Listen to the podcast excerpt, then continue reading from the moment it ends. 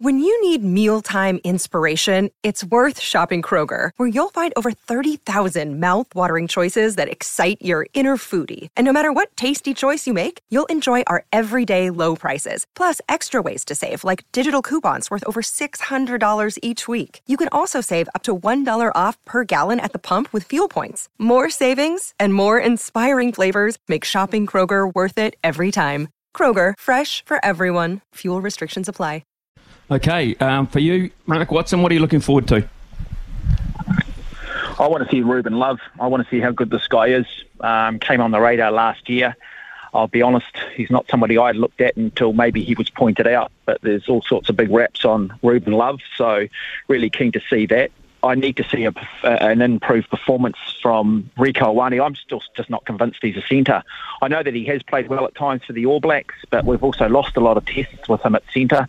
Uh, you know, centre's not just about being flashy. Centre's about, you know, putting other players into space and actually knowing how to feed your outside backs. And I just think he's deficient in that area. I actually think the Blues will win this. I think um, they learnt some lessons last week um, against the Brumbies. Um, but I think also the Hurricanes now know the game plan in terms of beating the Blues, and that is, I know it's an old cliche, but that's just win the collision, that's just win up front, that's just win the forward battle. Um, so I think there's pressure on both sides. Um, Hurricanes come, you know, two wins after two games. Blues, maybe a bit of a, a, false sense after that first game against the Highlanders, only to be sort of brought back down to earth last week. So, look, I think that is very much the encounter everybody's looking forward to. I, I think the Crusaders should have no problem dispatching the Fijian Drua. And when it comes to the Australian side, I'm not really that interested, to be perfectly honest, um, unless the New Zealand side's involved. So, yeah, look, I, I think there's some early season matchups that we should be excited about. Um, and yeah, you know, are the Hurricanes the real deal? I guess off, off the back of two wins, but yeah, no Ardie Savea. That in itself is an interesting decision, um, which I struggle with.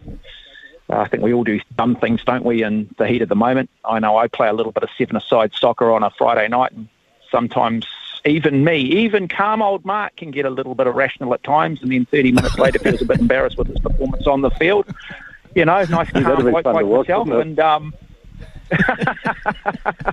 I've actually got a lot better, to be honest. Um, but you know, we're all a little bit, we're all guilty of that at time. But oh, you know, I sort of dice you know, I am sort of um, just moving a little bit onto that subject. But look, as I say, mankind is flawed, you know, and, and therefore I think it's okay if our flaws are sometimes shown on a sports field. You know, we're seeing diminishing crowds, we're seeing um, less and less people watching the game on TV, and it seems to be that everything's trying to about appease the family. Well, maybe we don't want to appease the family. Maybe we're, it's okay to show our flaws because maybe we're all flawed and we can actually relate to it. And so, yeah, I, I, I just think we've got to you know, we're, we're just taking the emotion out of sport, and I think it's just killing it for me to a degree.